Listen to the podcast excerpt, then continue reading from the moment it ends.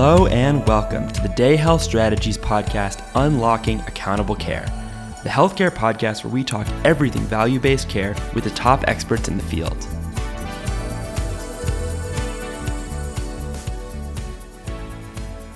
Welcome back to another episode of Unlocking Accountable Care. Again, I'm joined by my co host, Sarah Bliss Matusik, Senior Consultant at Day Health Strategies. It's wonderful to be with you again today, Sarah. How are you doing today? Great. Happy to be here, as always. Awesome. So, Sarah, what are we talking about today? Right. So, this episode is going to really focus on culture and specifically the culture, you know, potential culture clashes and cultural considerations when different entities are working together in the healthcare field. So, I always hear, you know, Dr. John McDonough, who we've had on this podcast before, talk about culture as the way we do things around here. So, what makes it so different between the way people do things in healthcare plans, health insurers, and you know providers, doctors, and hospitals? Is that kind of what we're going to be talking about today? Yeah, exactly. So eh, that's a great example. I mean, there are lots of different types of healthcare organizations, but the ones that people probably think about most often are, you know, a provider group, which could be, you know, a hospital, a doctor's office, anyone giving care, providing care and uh, payers, so insurance companies, um, groups that actually pay for that care. Um, and insurance companies technically can also, or not technically, definitely also include the government. So Medicaid is a payer, um, Medicare is a payer at the federal level. Um, but you know, typically organizations, you know, insurance companies have a, a, defined set of capabilities and a defined culture, um, and payers do too. I'm sorry, providers do too. They they have their own you know way that they do things around here and so increasingly in our system we're seeing more and more of those entities come together and be either the same or partner and when that happens, what you have are two different cultures coming together, which is the case with any merger acquisition in any industry. As we know, local cultures in distinct organizations really matter. Um, but in healthcare, payer and provider cultures are pretty distinct and can often lead to clashes due to conflicting incentives and different historical perspectives.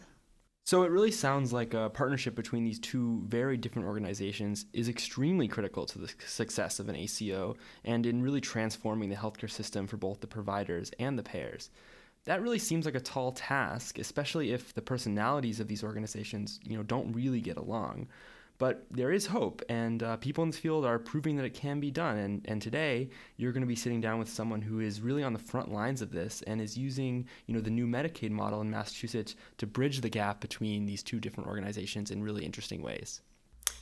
So today we're going to be talking with Mike Nickey, who um, represents the payer side, if you will. Um, he's the executive director for Medicaid programs at Fallon Community Health Plan um, out in Worcester, Massachusetts, and they've been around for decades. A really well-known organization in the state. Fallon is partnering with three different ACO provider groups in the Massachusetts Medicaid ACO program. So uh, we're really excited to hear what Mike has to say because they have uh, undergone a lot of challenges and, and learned a lot of lessons from joining multiple cultures together to achieve a shared goal. Um, but before we get into that topic, I thought maybe we could take a step back and talk a little bit about health plans more broadly. Or um, I'm going to refer to them as health plans, but you might also think of them as insurers or um, payers. Yeah, so why don't we start with that, Sarah? Can you tell me and the audience, you know, just broadly, what does a health plan do? You know, beyond just, you know, this ACO model that we're going to be, you know, really getting into in, in, this podcast, but just kind of in general, you know, when we think of insurers, everyone's got, you know, some experience with a private insurer or a public insurer, but kind of take us to the 30,000 foot view and, and what is a health plan and what do they do? Right. So uh, we'll start with the definition of a health plan, and then I'll talk a little bit um, for a second about why I think we should be talking about this. So, uh, the CMS definition, or Centers for Medicare and Medicaid Services, um, they define a health plan as an individual or group plan that pays the cost of medical care. Really simple.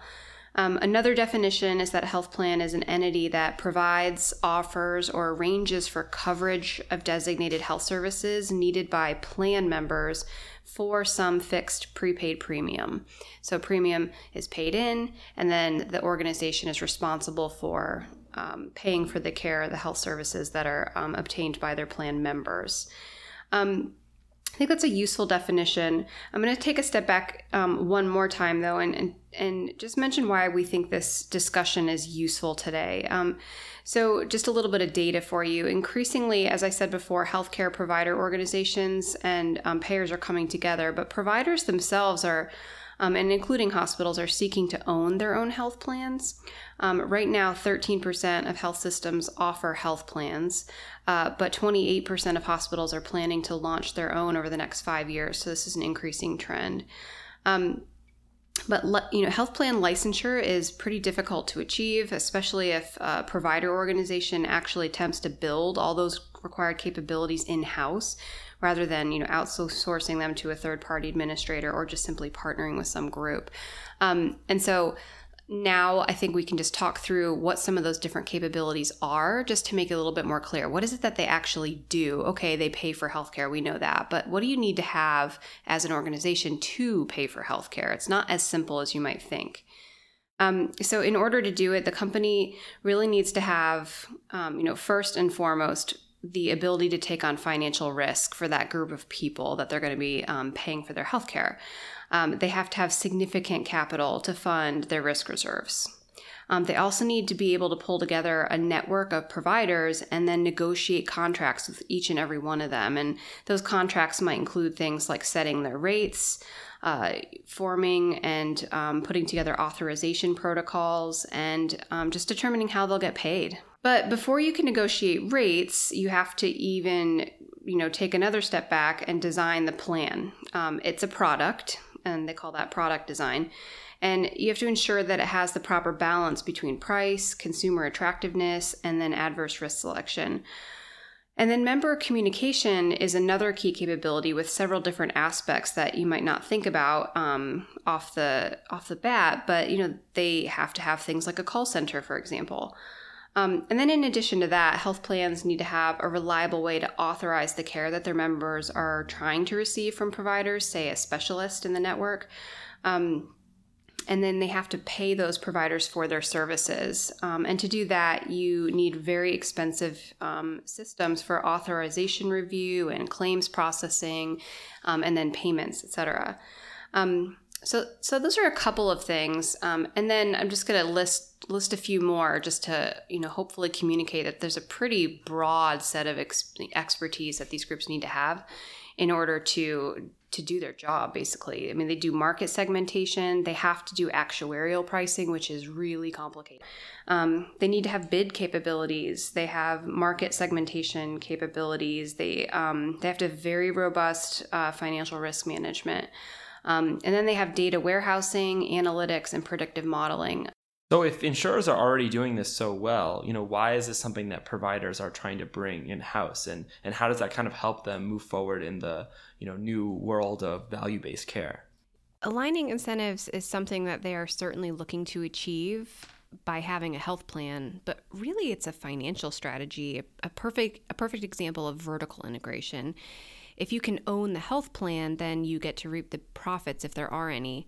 Um, some providers are seeking to buy health plans, and others are looking to build some or all of those capabilities in house. Um, really, one of the main reasons we're seeing so much of this type of vertical integration in healthcare is because a lot of organizations feel that the future of healthcare is a little bit uncertain.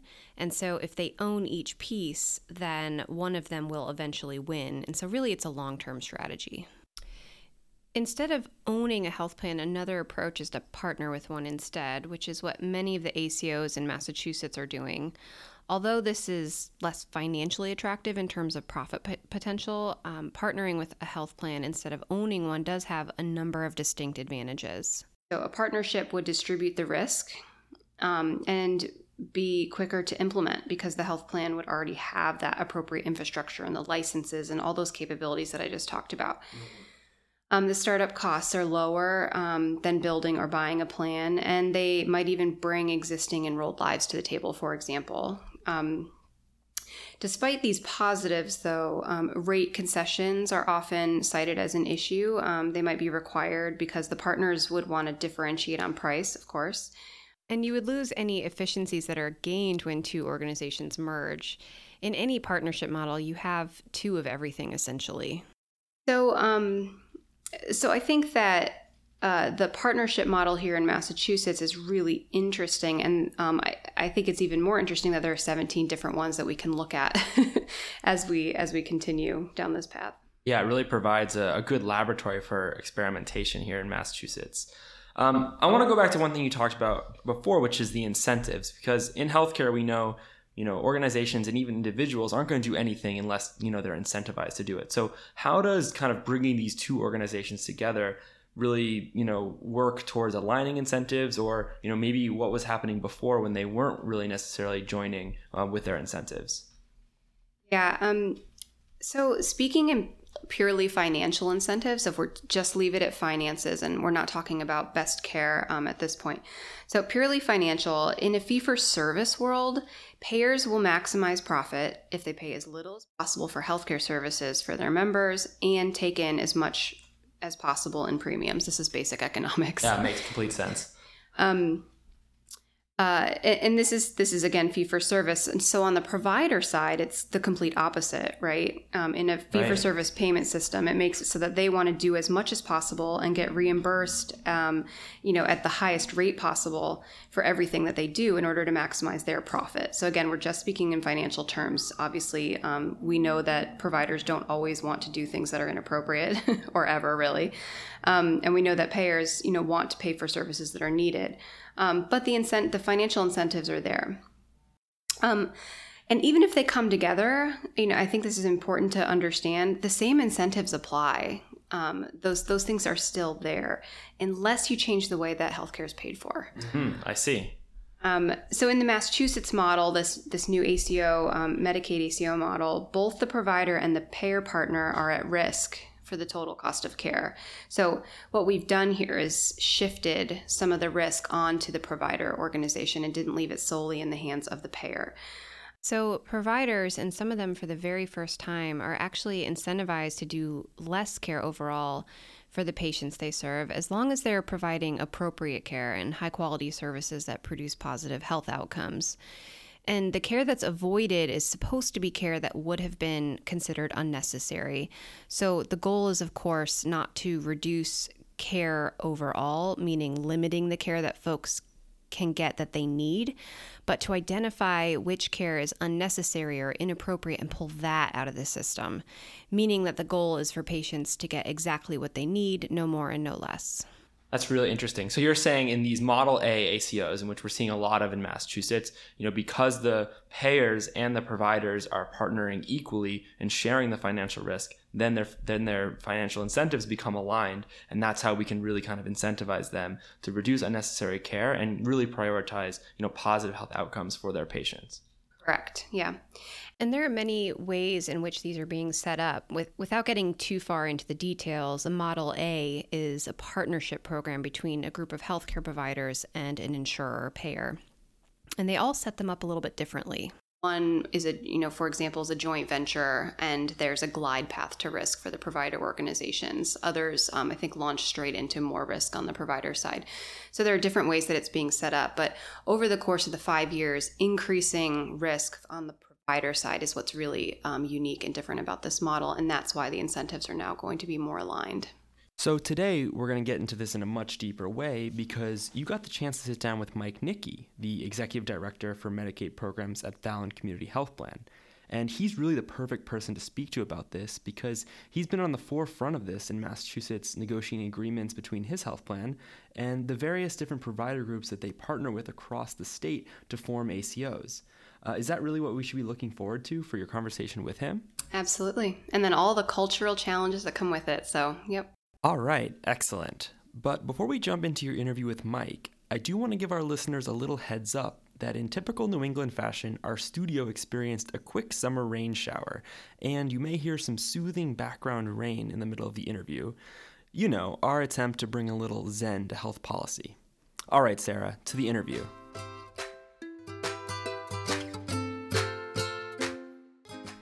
Um, so we're just going to dive right in. Thanks so much for joining us. We're really excited to have you on um, to get the payer perspective. But um, actually, this is a little bit ad hoc, but um, do you want to say a little bit about what you did before this? Because um, I know that you've got background in other industries too to bring to bear to the conversation. Sure. Well, I actually started my career as an environmental engineer, so I actually worked in that oh, field for uh, a long time. Um, but that actually really what kind of set me up to do regulatory programs, government compliance, process flows, and things like that. Um, since that time, I've worked on Medicare programs. I've worked on commercial insurance, uh, the healthcare exchanges here in Massachusetts when they launched, and then the last six, seven years Medicaid programs. Okay, great. All right, so all the Medicaid experience we need. Um, so, we're talking about culture today, about the culture change required to move into value based care um, at a higher level, but using the Massachusetts Medicaid ACO model as an example, um, because for the Model A's, for example, they had to um, bring together payers and um, providers in a new sort of unique partnership model. Um, so, how would you describe, let's start very high level, the culture of an ideal healthcare organization that's successfully doing value based care? Sure. And I would say it's actually the ideal, you know, we don't live in an ideal world, is actually on both sides. It's actually the payer and the provider. Uh, one of the big things you have to be is willing to fail and then willing to readjust. Uh, because the really the, the task that we're all trying to accomplish is really a large one and a very complex one. So, uh, if at the end of the day you're not willing to sort of course correct as you go along, you are going to have problems because you really have to be very nimble and willing to say, you know, we, we spent a lot of money on this and guess what? It was a dead end. Uh, and I think the other thing that really is imperative is that people be collaborative and want to work together with other partners and not just the payer and not just the, the partner in the joint venture or the, the joint governance, but actually other groups like behavioral health providers and advocates, and certainly the state, because it is a program that is very dependent upon a lot of moving parts. And most of those parts are actually outside the health insurer and they're actually outside the primary care office. So you really have to be able, or at least um, willing to try to improve that flow of information and process, which is really uh, difficult in the best of circumstances, um, whether you're in Medicaid or not. So I'm hearing, you know, things like, you know, collaborative, you know, being willing to be a team player, that sort of thing, which is not easy in the healthcare sector. Mean, maybe not in any healthcare sector or any other sector. Um, all right, so describe for us, practically speaking, because we're doing some education on the Medicaid program um, just to make sure that the audience really understands what it is that we're even talking about here. The partnership model between the providers and the managed care organizations um, in this ACO model. So, for example, how would you divide responsibility? How do you decide who's even in charge of different things? Um, and can you give us an example of how you work together or make decisions collaboratively? Sure. So, in the beginning, Fallon works with three different ACOs, and they actually look different. Uh-huh. So our three ACOs are not identical in actually the way we do many things, although there are similarities. The way Fallon approached um, working with our partners is we actually started with here's our guess. These are the things we think you want us to work on, which tend to be very operational, enrollment, uh, call center functions, uh, contracting functions. And here's the things we think you really want to work on.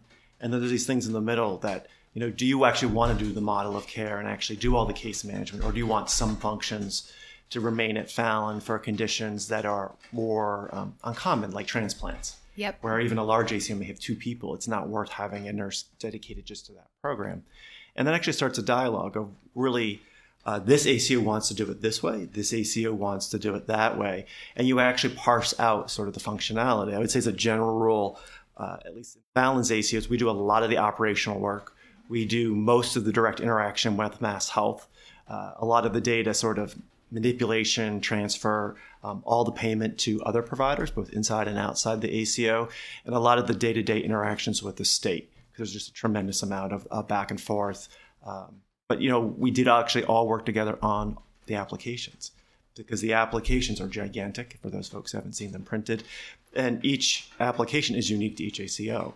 So really, as you're kind of building out your application, you're deciding on who's doing what, and that really helped us kind of decide. Uh, each of the ACOs is led by a joint governance structure that is actually predominantly providers, or in some cases, all providers. Yep. And then there's just different functionality of charters and those things that sound very um, process oriented, but they're really essential because you're really saying, well, who's going to do what? and who decides what and who can sign what. Um, but once you actually kind of get past that, it actually becomes a lot more fluid. Yeah. Um, and, and you really start to know everyone, and you kind of know who's kind of on first base, and you kind of know what you need to run by who to get it done. And it actually happens much more organically Yep. um, once you kind of get moving and in flight. Okay, that's really helpful. Um, and from our vantage point, I, I remember the 17 binders for one application, so they're they're um, onerous, although necessary to, to divide up, you know, who's going to do what and what this is actually going to look like. Um, all right, so that's helpful. Um, why don't you and I and I love the perspective that you bring from working with three ACOs that are three very different ACOs um, for the audience. One is in the west of Massachusetts, one's in the middle, and one's in the east. So you actually span the entire state, which is really helpful um, for perspective. So talk to us about how these very different entities um, had to come together and work towards a singular goal and purpose, um, and what has had to happen to make that successful. Um, and then maybe just talk for a minute on what has been, say, from your ex- your uh, perspective, the most challenging thing. Uh, I'd say two of our ACOs are very similar in that they are sort of a federation of entities that aren't really one corporate entity. They may have a lot of um, overlap, they may have a lot of affiliations, and there may be some sort of corporate structure there, but there are large components like community health centers, which are independent entities that actually are out there. So in those cases, they really have to come together first, and they actually have to agree upon what they want Yeah. and who they want to work with, which is uh, including their selection of, of Fallon. So that's sort of a, a real critical piece of sort of how they divide responsibility because they aren't one corporate entity. Yeah. And we had that with two of our ACOs. We had one ACO that um, the provider partners actually founded Fallon Health 40 years ago. So we've been doing Medicaid with them for 40 years in a risk sharing arrangement. And they're, they have a staff model. So it's a three or four people can make the decision for the entire organization of you know, 1,200 PCPs. So it's a very, Very different. very different model. So for them, it's much more around optimizing what was in place. Uh, maybe in the new model, moving some things from Fallon to their purview Yep. um, and away from the plan, things that they always wanted to control, but in the past they didn't have the ability to do so, um, and invest in things that with the DSRIP model that allowed them to take on some of those functionalities. Uh, I think once you kind of get beyond those parties sort of deciding kind of how they want to govern it, it really gets down to sort of knowing who the key decision makers are and for what.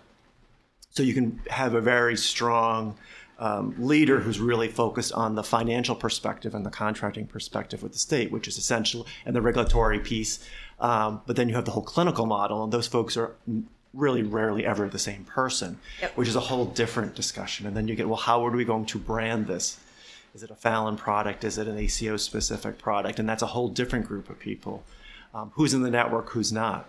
Um, all of our ACOs have providers who are not part of sort of the ACO with risk who are in the network, which means they're taking risk on providers who aren't even aligned with them. Uh, that can be a very heated debate sometimes of who gets added to a network when you compete with them as a provider.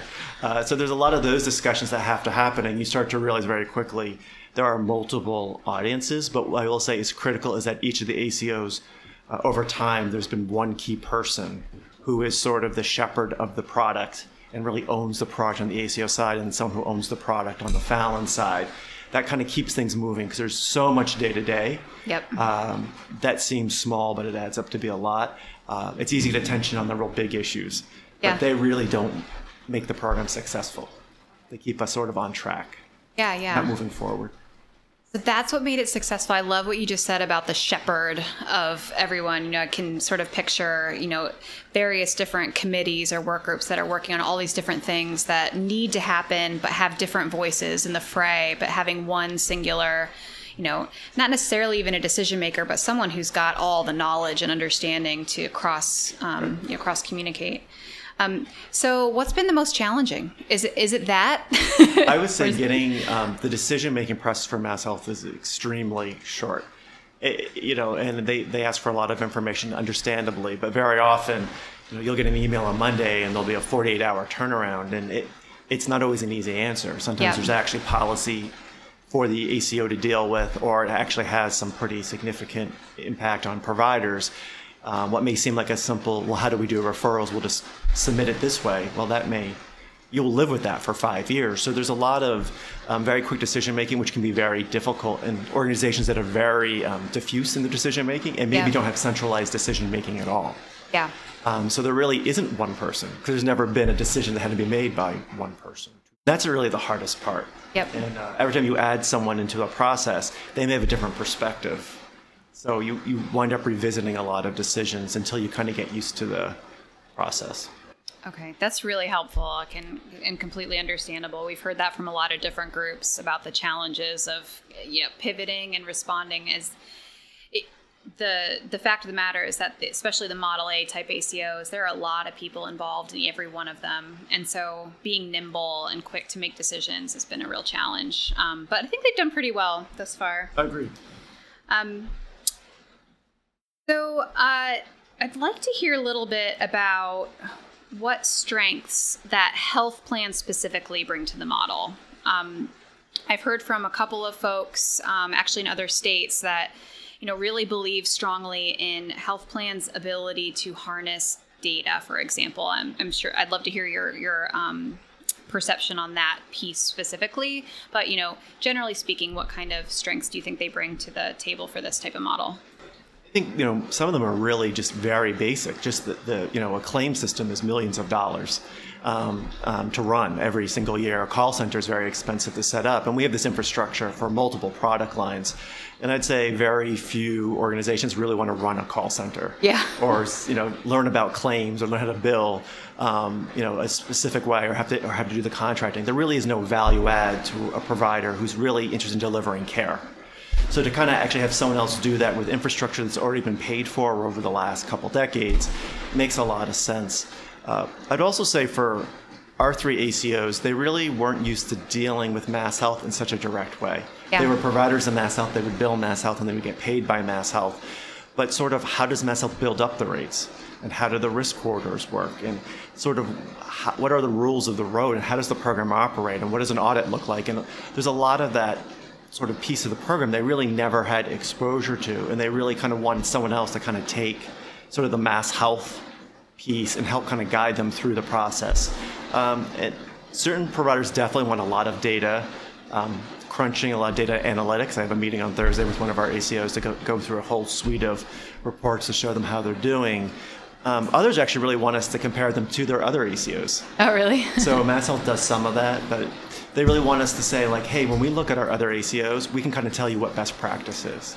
And our three ACOs are, generally very um, good about being willing to say, hey, do you mind if we speak to them about giving an example of something we think you're doing really good with DSRIP? And we- we'd really like you to kind of think about that.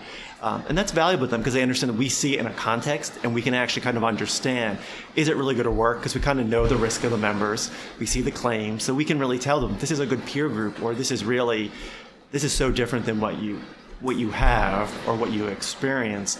That really helps them a lot. Yep. Uh, increasingly, I think the providers are starting to see us as maybe an opportunity to work together with our other ACOs as well like when we have to talk to Mass Health as a group. Because today everything is very siloed. Each ACO is sort of on its own. There isn't really an industry association. Um, but very often we have common cause. Um, and a sort of a smaller thing, though, although I think that probably comes into play far more often than not, is because we're involved with all three ACOs. There are so many submissions, as you know, um, and a lot of documentation, and there's a lot of back and forth with Mass Health. It isn't you just send it and they accept it. Um, they really depend. Um, someone on my team that can help them say, "I know that didn't go through. Maybe we really want to think about it this way." Yeah. because this way I think you know Mass Health seems to understand you know the concept when it's described this way, or you know we learned um, you know through other conversations that you know what they're really concerned about is this, and I think that might be the same concern here. So we're kind of sharing some of those um, lessons Yeah. of, of submissions of data that really help folk understand that you know this is maybe the, maybe the way to approach it. Um, I think that's helpful as well because I think a lot of the ACOs are a little bit hesitant because they're kind of out there on their own. And they really don't have a way of, of knowing how they're even doing or if what they're doing is working until, you know, a year, year and a half, two years down the road. And they're, they're looking for a lot faster feedback. That's why I think our data is more immediate and it's also more sudden. Yeah, yeah. I, I've heard from others that um, getting some more real time data is like a brave new world for them. Um, you know, as opposed to the you know three months late claims you know that's that aren't maybe completely accurate and they're trying to at least glean as much as they can from it um, so that's been really helpful Yeah, we have one provider we're working very closely with, and really up to this point, they had never received data on their Mass Health membership. yeah i've heard that multiple times So that that when we actually went into this, they really didn't know even what their data was. yeah So they got it from Mass Health. So for them, their um, person I work there is a really uh, aggressive data person, and really is a CFO by training and, and by function in their current role. So they really want to see the data, and they really want to know, and they really want to know how they can do better. But in the past, it was always just sort of well, a contract negotiation around rates. yeah So now they actually can see everything. Our providers use actually our um, case management system as well. So they see all the notes, they see all the auths um, system. So there's a lot more transparency around what's going on in the past, where it was sort of, well, we're going to fax the health plan in the sky and they're to come back with a yes or no. Now there's actually dialogue. If they disagree, well, I'll get a call from a medical director, actually discuss it with a medical director to say, hey, this is the story here with this patient. And you know the clinical notes aren't the whole story. And we really actually want to keep them in, in patient for a bit longer because we just know things aren't settled at home. And we're, we're, we're discharging to a situation that's only going to bring them back in 24 hours. We just need another couple of days to get this right sided with the with the social worker and you know that's very valuable on the plan side we would never know that yeah yeah it would just be we deny it because it didn't have justification and now there's a lot more dialogue which is very helpful Yeah, yeah. So it sounds like you're pull, you're able to better pull together lots of different pieces of information to paint a better picture about what's going on in you know specific cases to make better decisions for the patients or members, as you will. Um, so uh, last question, because I don't want to take up too much of your time. Um, as we move forward, I, do you have advice for other organizations that are in this brave new world with you? Um, and secondly, these are two parts. What does success look like? in you know it's a five year program but at any point I would say my advice is to be both patient and impatient at the same time. I think some of the areas of the MassHealth program that are the most costly and um, most problematic for the state that they're trying to address, uh, trying to address like behavioral health integration. That sounds great. I think every, no one would say let's not integrate care. It is very difficult to do in real time, and uh, there will be no perfect solution or, or perfect idea. So you really have to be willing to try something um, but you have to be willing to admit to yourself if it's not working, we got to move on quicker. Because five years sounds like a long time. We're already a year in, practically, right? So at this point, um, you really have to be patient that you can't fix everything at once. And I think that's a lot of the dialogue uh, uh, I've been having with my ACO partners is okay, th- there are all these different things you want to spend on DSRIP, but what are the two or three things we really, based off the data, need to tackle right away because the rates are going to get tighter and tighter for your providers. We want to make sure and then a bad experience. So the best thing we can do is these are the areas where we see like these, these this doesn't make sense to us. Or this seems really out of whack. Um, you know, I one provider we're finding one of their biggest challenges are they have no wet shelter in their county. county Correct. So as a result, um, they are struggling with. They get a lot of folks coming to eat and to shower and to be clean. That's a you know very real need. That's not that's somewhat beyond the scope of the ACO, but not really because it's it's one of the biggest issues of the frequent flyers in the areas. They're looking for food, and they're looking they get some clothes. They can get other things. That's a real need. I mean, that's a that is a to say it's a social determinant of health. It's like a flashing red social determinant of health in this community. I should say in this community, but in the county, it's pretty much the way the population is distributed in this county, it's sort of all in one area. If you're not there, it's it's a real problem. Um, that's a real challenge, right? So that's a, a totally something that a health plan would be sort of aware of. But what would we do about it? We're really trying to think with other community organizations in this community. What can we do about it? And before there wouldn't be any way to pay for it and now Correct. it's you know, everyone's aligned so So those those are the kinds of things that we continue uh, to work on with one of our other ACO partners. We're we're building a uh, food pantry with inside the practice. So that's a big investment by us, but other not-for-profits working with this ACO partner because it, we actually think this is a real need for this community, and it will actually be within the provider facility. So that's again an example of something we never would have probably been able to do in the past, but it's been identified as one of the key drivers of um, concern for this provider, and- and we're going to take a swing at it and see if this helps. so much fun all these you know new ways to do things Yeah, at times. it's hard to get them done but it's fun to think about you know think outside the box about what can be done to affect health Um, okay, so what does success look like? I think success will be different year by year. Um, I think success at the end of year one is really um, ideally about total cost of care because that's the goal. But I, I, think the state's trying to just get people to be about average to really where they were at least last year, not much worse, with a little bit of savings. But year one to me is really around the collaboration between the partners uh, and the model. And I would say identify the areas that are not working, the things that are working you really want to kind of speed up, and then really kind of working with the state what aspects of the program maybe aren't working. We really don't want to have five years of carrying a, maybe a, a program design that seemed perfect at the time, and the real world is just isn't going to come together. Uh, know, certainly by the end of the program, it's can we really save money without damaging the providers? Um, you know, I take it very seriously after meeting a lot of providers over the last two years. Many of them are stretched economically very thin. You know, we very much have a have and have not. Um, to some extent, system in Massachusetts, where some providers have a lot of um, infrastructure and a, and a, lot more resources and, and, grants, and others are really struggling. Um, and the last thing I want to do is damage a provider or cause a provider to, you know, have to cut back services in their community because of risk sharing in an ACO arrangement. So to me, success is stabilizing those providers um, and at least not having them being worse off than they would have been before. Yeah. You know, save money, but I don't want that to come at the expense of sort of the stability of the provider network, especially in more rural parts of the state, or providers that meet demographics um, that are very hard to find providers. Very hard to find providers providers who speak Vietnamese.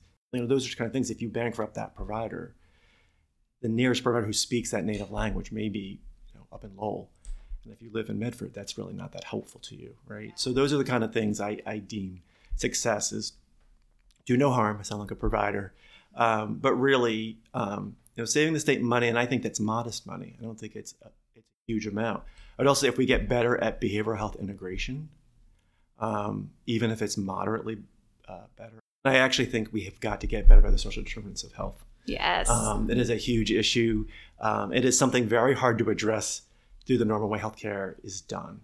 I think this is a, a possibility in the ACO model, but the DSRIP goes away. So I think we really need to be able to find a way to prove that addressing some of these things outside the exam room or outside the ER um, are really the way to save cost. Um, but we also have to find a way to pay for that. And I think that can be done, but only if we really show there's a there's a return to CMS. Absolutely. If we don't do that, I think when the money runs out, it'll be sort of you know the ACOs were great, and now we're going to go back to an MCO program, or now we're going to go back into something else. We're direct risk contracting with the providers or something else, and that will have been a shame because of all the money that was spent. Um, and I certainly hope success would be best practices surface and are shared. Um, I think we're in a very competitive industry. Providers are very competitive, payers are very competitive, and I think that sometimes prevents best practices from circulating. Well, thank you so much for joining us today. We really appreciate you taking the time out of your busy schedule, and we look forward to hearing more over the next uh, five years with how this thing is going, um, and especially in this first year as things are happening very quickly. Um, so, thanks. Welcome.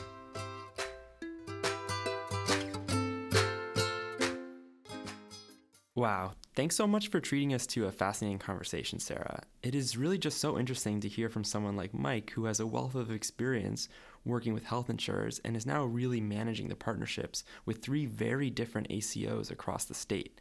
I'm not sure you could have spoken to anyone in Massachusetts who is more immersed in the technical details of what it takes to launch these ACO partnerships.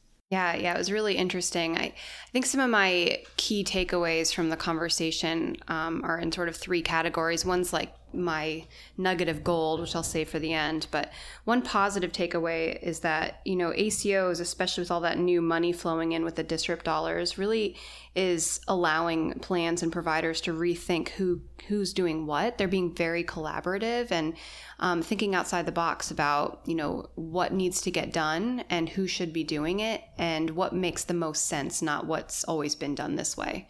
Um, so that's the positive takeaway.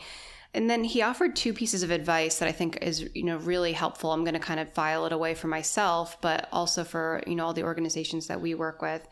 Be patient and impatient at the same time. I really like that he said that. Um, you know, be patient with what you need to, but also push, push, push on the things that you should and try to get data and information quickly so that we can prove value and um, continue to do this even after that DSRIP money goes away.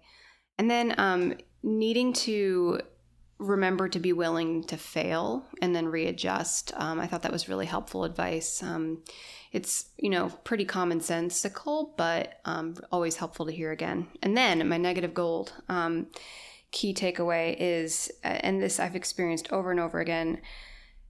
Determining who the decision makers are and all the groups being clear on that um, is crucial um, because decisions need to be made quickly. Over the last year, so many things have happened to get this program off the ground, and you know, thousands of decisions had to be made. Um, and when you're pulling multiple different groups together, um, they need to be made pretty quickly. So, making sure the right people are at the table and then who is making those decisions is, um, as I said, crucial, but you know, needs to happen early. I think that was a, um, you know, something that I'm calling it my nugget of gold because it's true based on our experience, and I think it's really helpful to understand and um, implement it's going to be really fascinating to see, you know, as this unrolls over the next five years. And undoubtedly, you know, strong leadership and, and people who can really drive this program forward are going to really determine, you know, which ACOs are successful and, and which organizations do end up, you know, providing the, the highest quality care and, and kind of reducing the costs that we're hoping to see. And,